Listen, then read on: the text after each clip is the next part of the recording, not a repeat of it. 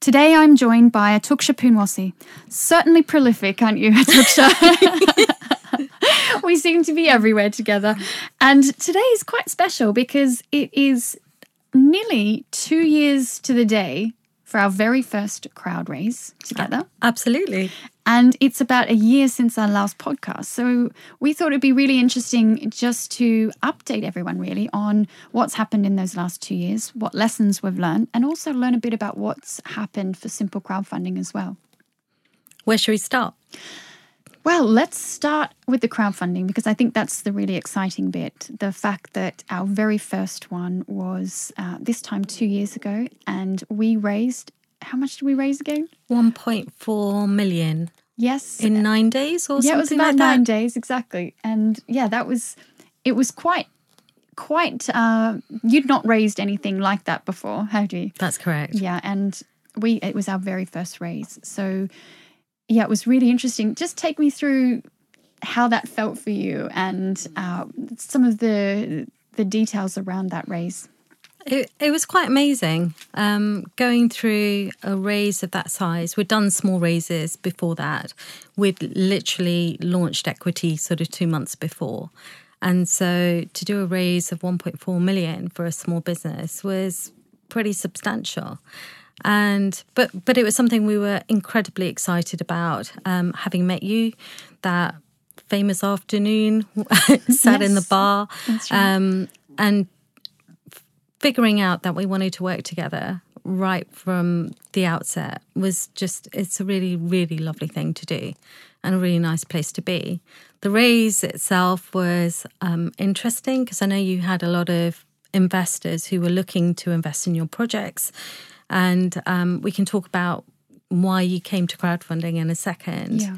from our standpoint it was a really interesting raise to see how it progressed, the information that people were requesting, the questions that were asked, um, and we learned a lot from it.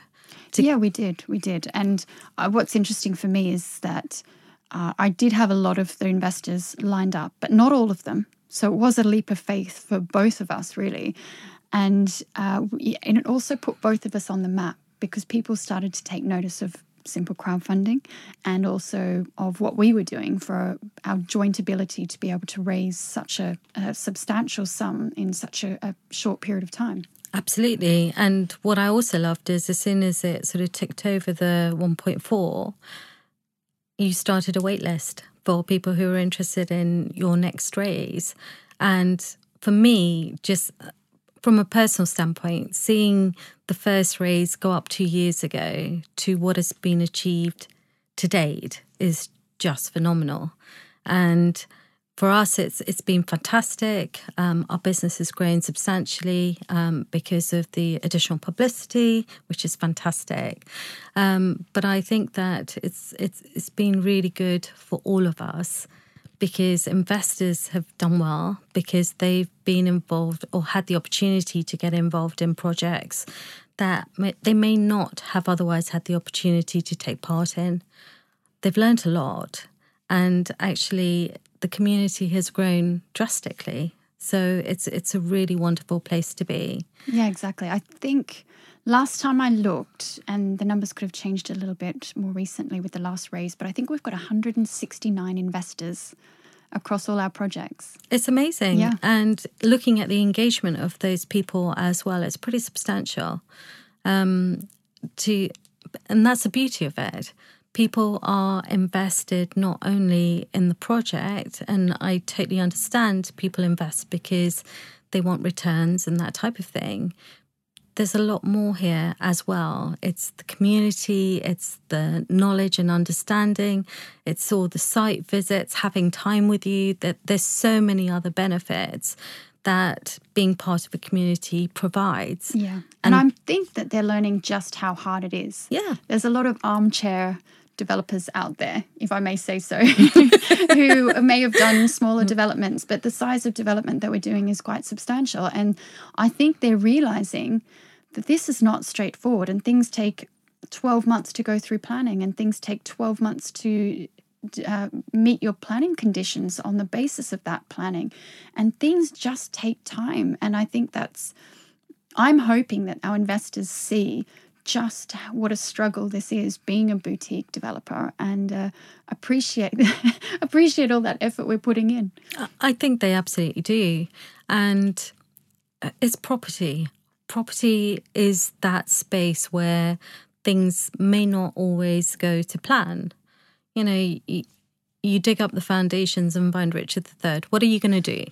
It, it, it's one of those things. It happens. You just don't know um, what's out there. Obviously, the due diligence is done up front before you purchase, and that that goes without saying but there will still be curveballs. Um, and then you have market conditions. Which leads very nicely onto Harrington Gardens, which yeah. um, has been a tricky one for both of us to deal with, hasn't it, really? A little bit. Yeah. So, do you want to run through the challenges you had with Harrington and yeah. why you are where you are today?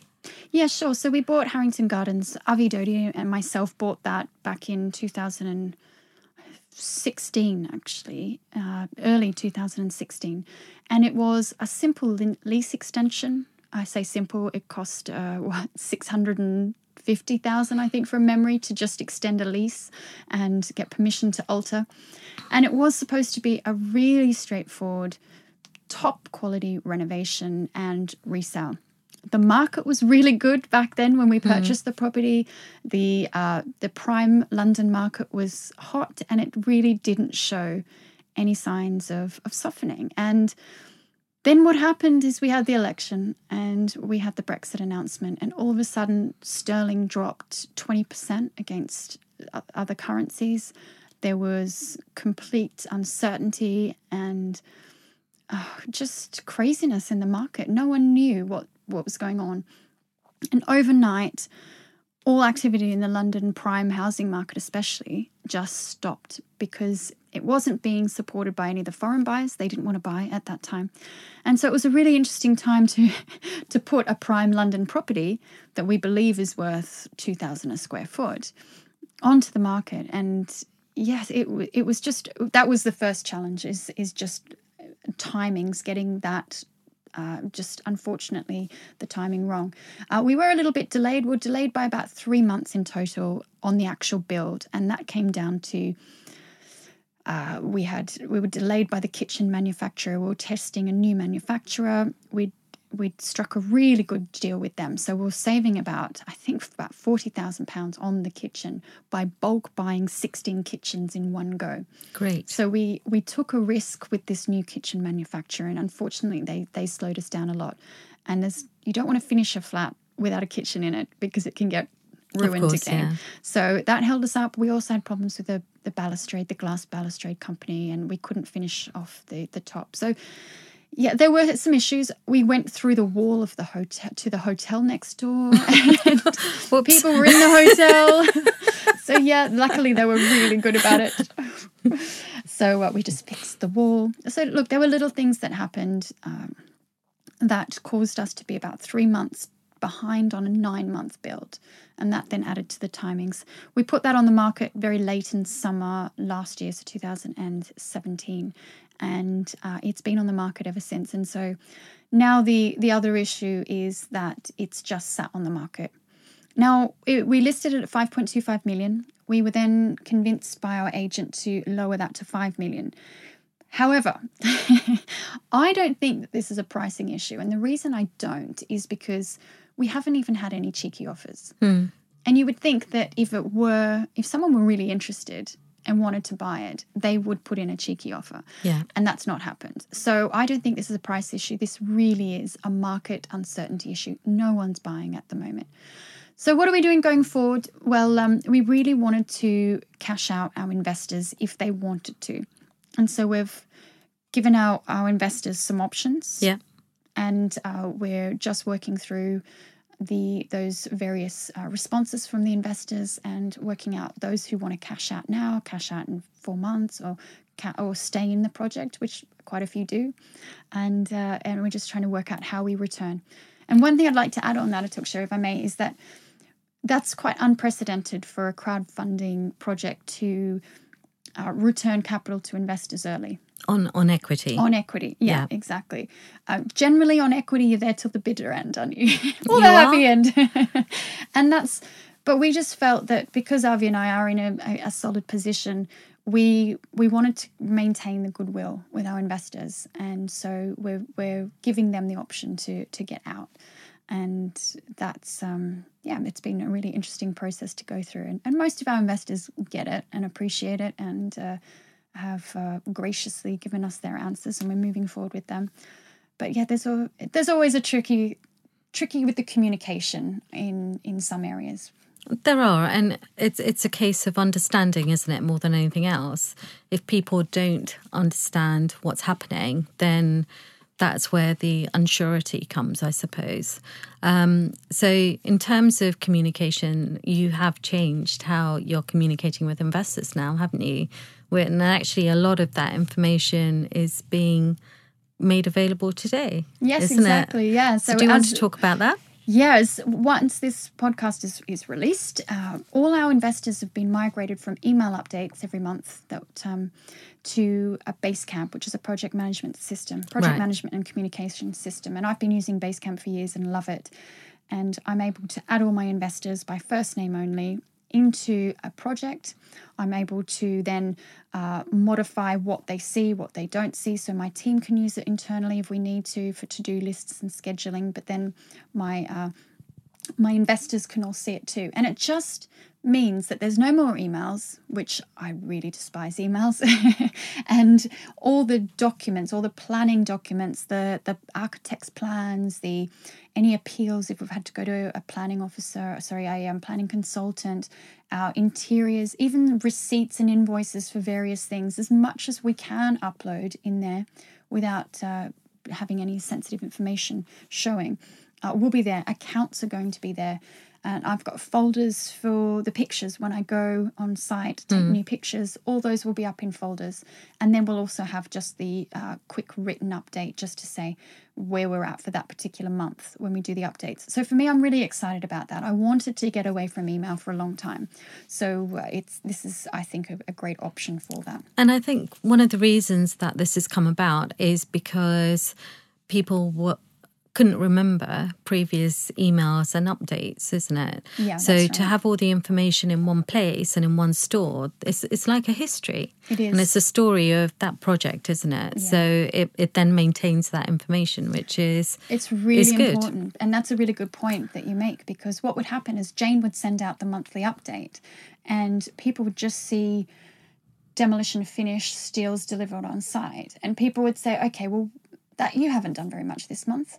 But what they don't realize is that's built from last month where we had to demolish and clear the site and the month before where we were still meeting planning conditions. So all these things build and it's just a, a better way for the investors to see how that has built and how the progress is, is coming. And i've got big plans. I'd love to do lovely charts to show progress in the various areas but all of these require resources and uh, we we look we have low build costs and the reason we have low build costs is because we run a really tight lean ship and we don't have mayfair offices.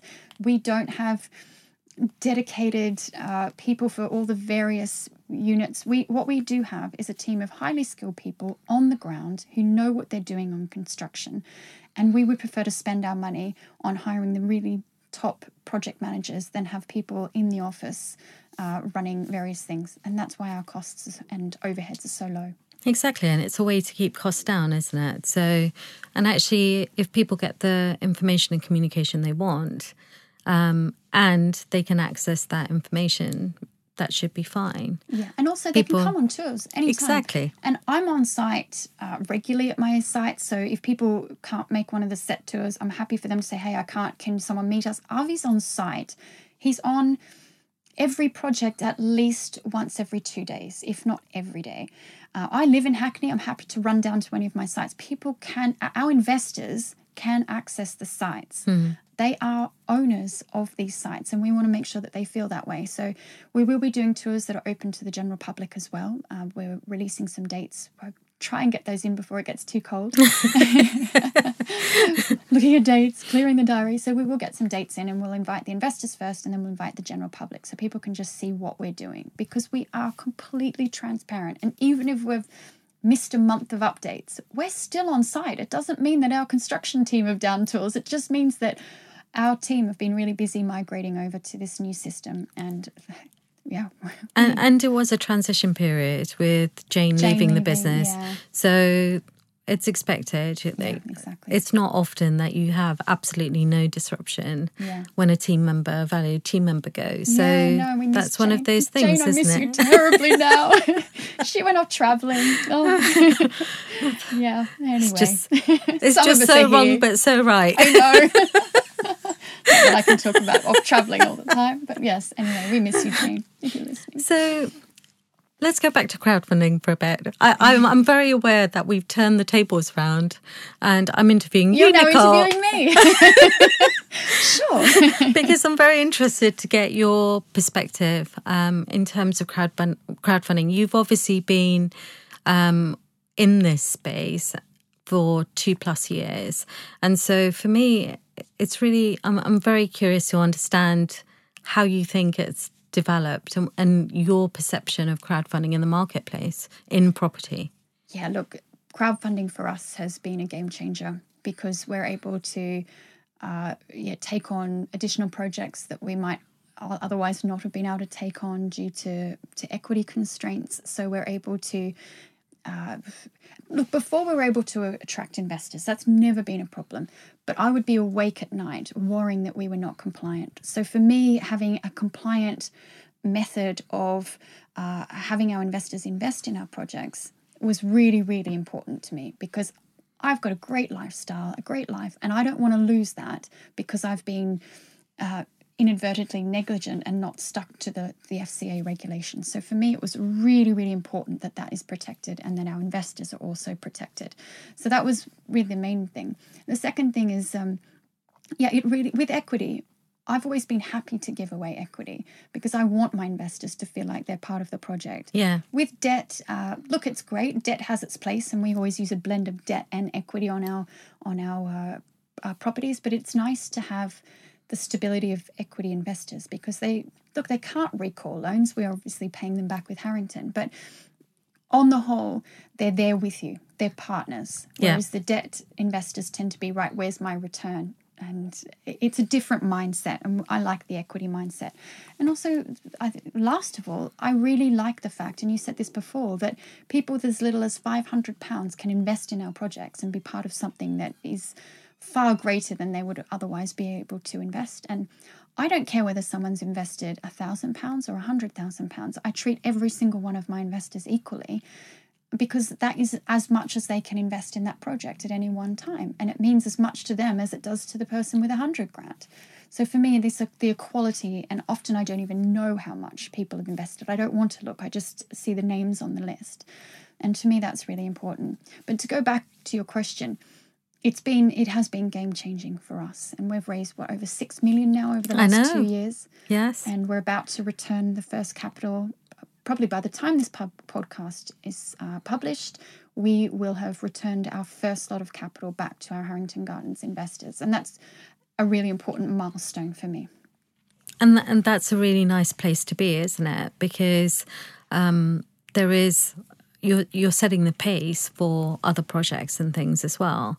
Because I know a lot of them are um, you've had massive uplift for some of your projects, haven't you? And yeah. so I I fully understand that. You know, a couple of them have increased timelines, but actually there are valid reasons for that, aren't there? Definitely. So there are a couple that uh, the timelines have have increased, but there's always a reason.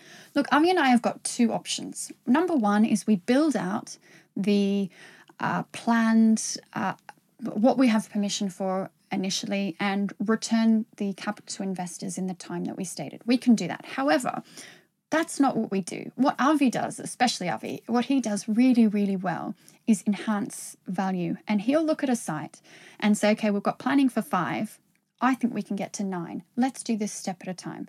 And Hackney Road, across the road from where we're sitting right now in the mm-hmm. studio, is a perfect example where our timelines slipped by about four or five months. However, we've now taken a five unit residential scheme to a seven unit residential scheme, adding, I think it's around 700,000 net of GDV to the figures. I need to, I'll check that before I, I say it, but it's roughly, it's more than half a million anyway to the, mm. the figures. And that's enhancing shareholder value without eroding value with interest costs. It certainly is, is positive for our investors. And the same with Dalston Lane and our Paintworks is pretty much on on. Oh no, Paintworks we've won an appeal, and so we've added more than we thought we were going to get.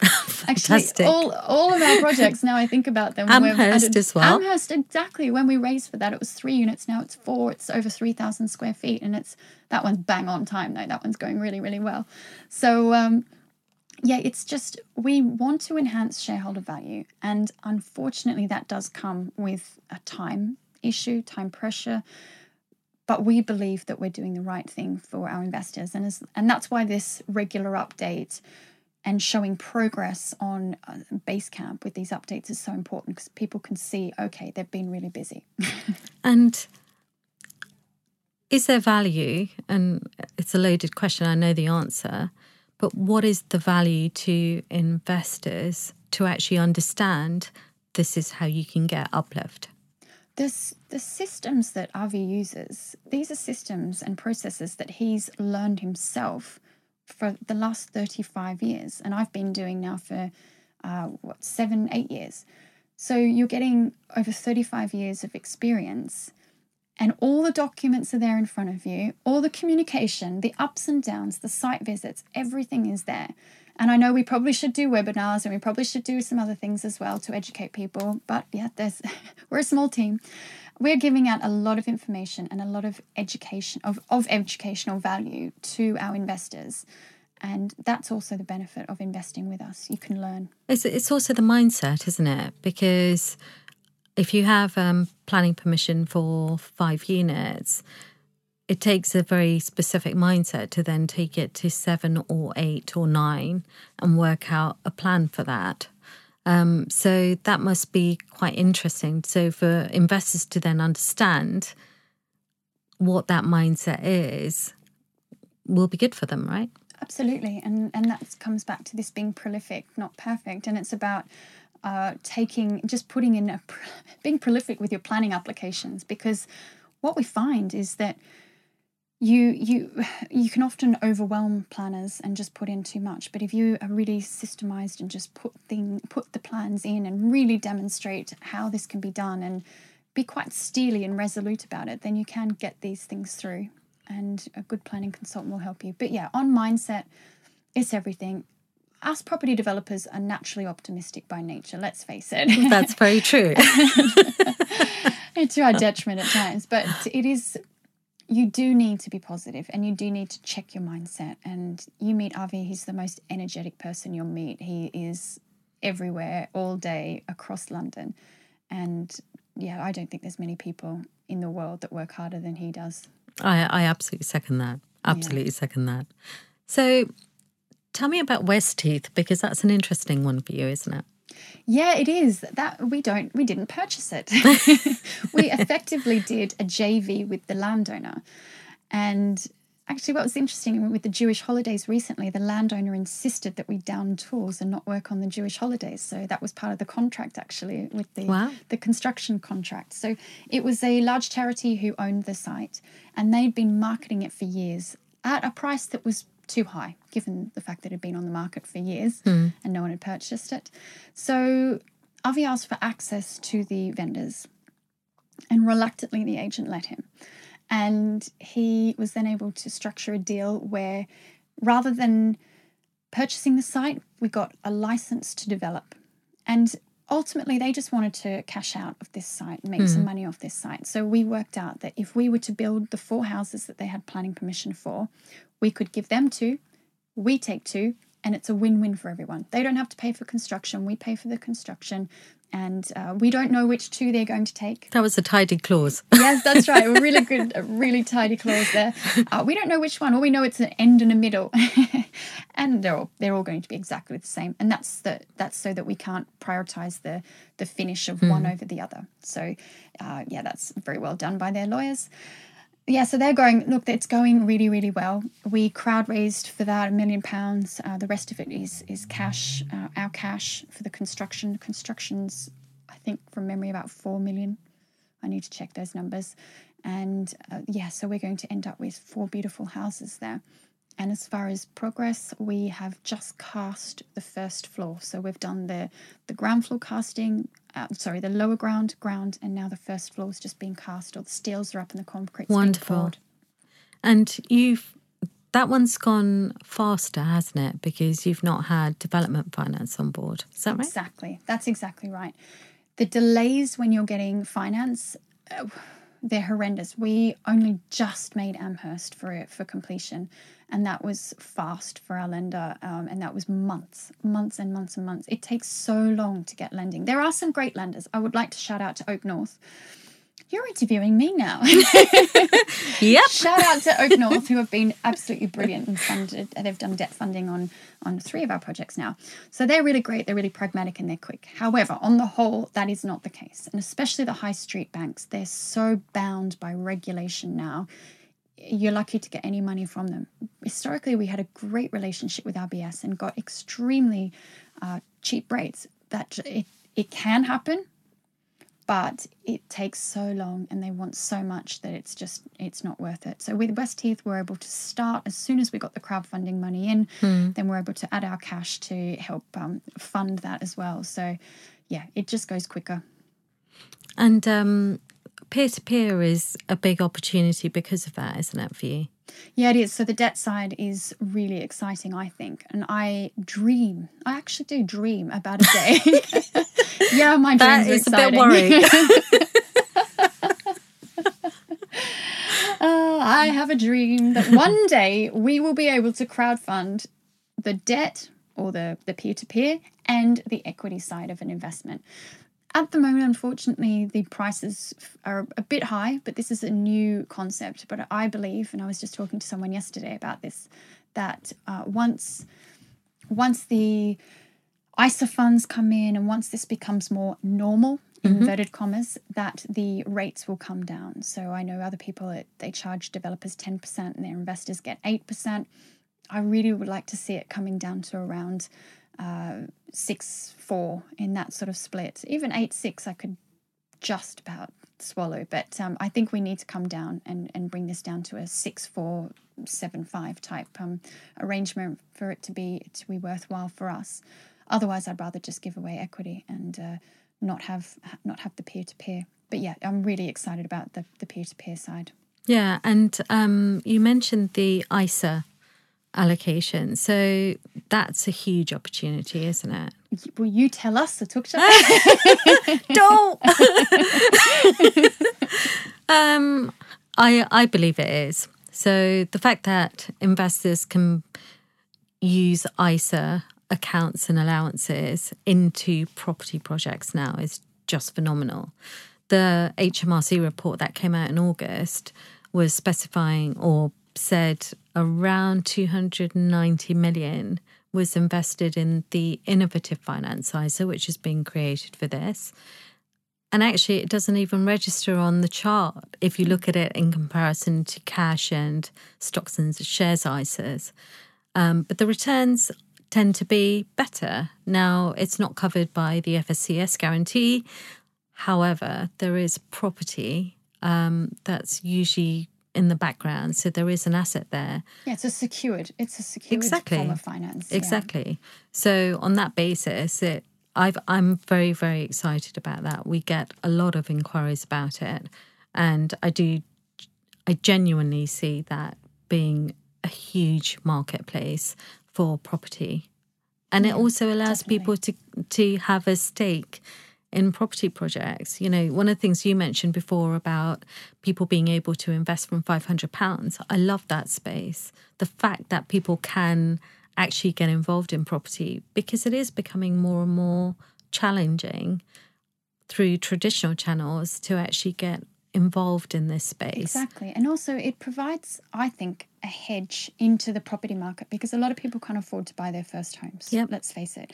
And so, it, you still want to have exposure to that asset class to use wealth management, um, financial planning type speak. But one way of doing that is just to gradually increase your exposure by investing in crowdfunding uh, projects. Yeah, I've, I've been doing uh, quite a lot of work in terms of the marketplace recently.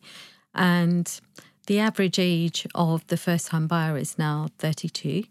Um, and the first time buyer marketplace tends to have um, nearly 50% of that marketplace um, has had support from family members, friends to help buy that first property.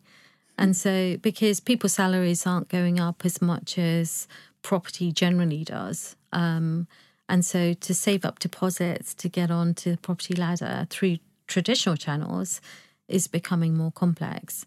So, if there is a way to invest and stay with the property market, whether those whether the market goes up or down, and also learn about alternative strategies, is is a good place to be. Yeah, it's a very exciting place to be, and as you say, there's that educational element as well, and a, a foot on the property ladder, albeit a smaller one. Mm, absolutely. So tell us what's been happening for you over the last year. You, I hear you've got a shiny new office. I love our office. I so love our office.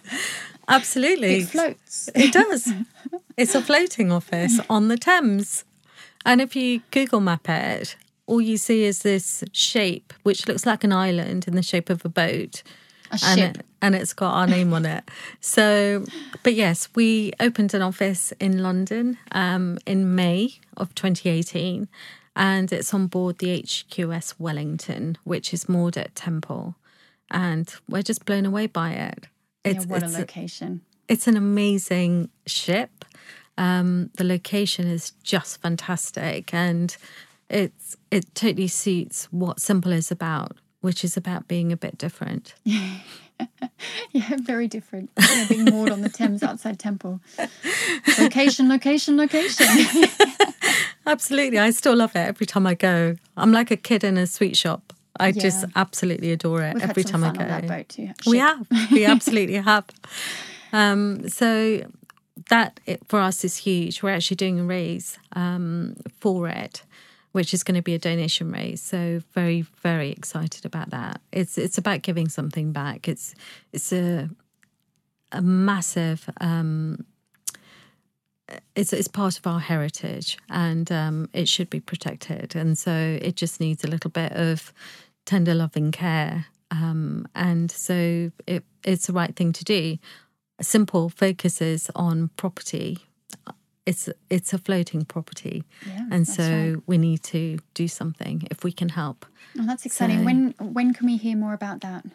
Um, it will be in October, so and there'll be updates coming through November So and also December. 2018. So uh, yeah, hopefully you don't miss that. And what else has been happening for Simple? a lot. We've we've grown. Our team has expanded quite considerably. We have just um, our new compliance and legal person has started on Monday, just gone, which is amazing. Um, so the team's expanded. We have more advisors on board. The projects are getting more and more interesting. We are spending um, more time looking at sort of exit strategies in light of the marketplace. And we have a number of other things which I just can't talk about right now. But Watch um, this space. absolutely watch this space. It's we're in a really, really good, strong position and loving every moment of and it. I'm excited to be a part of that as well. Exactly, exactly. Atuksha, thank you so much for joining me once again. We could talk for hours, as we always Absolutely. do, over a champagne afternoon tea. Actually, we haven't had one of those in a while. We'll have to change that. But Atuksha, thank you so much for your time today. And where can people contact you? Um, just go to our platform, which is simplecrowdfunding.co.uk. Thank, Thank you so much.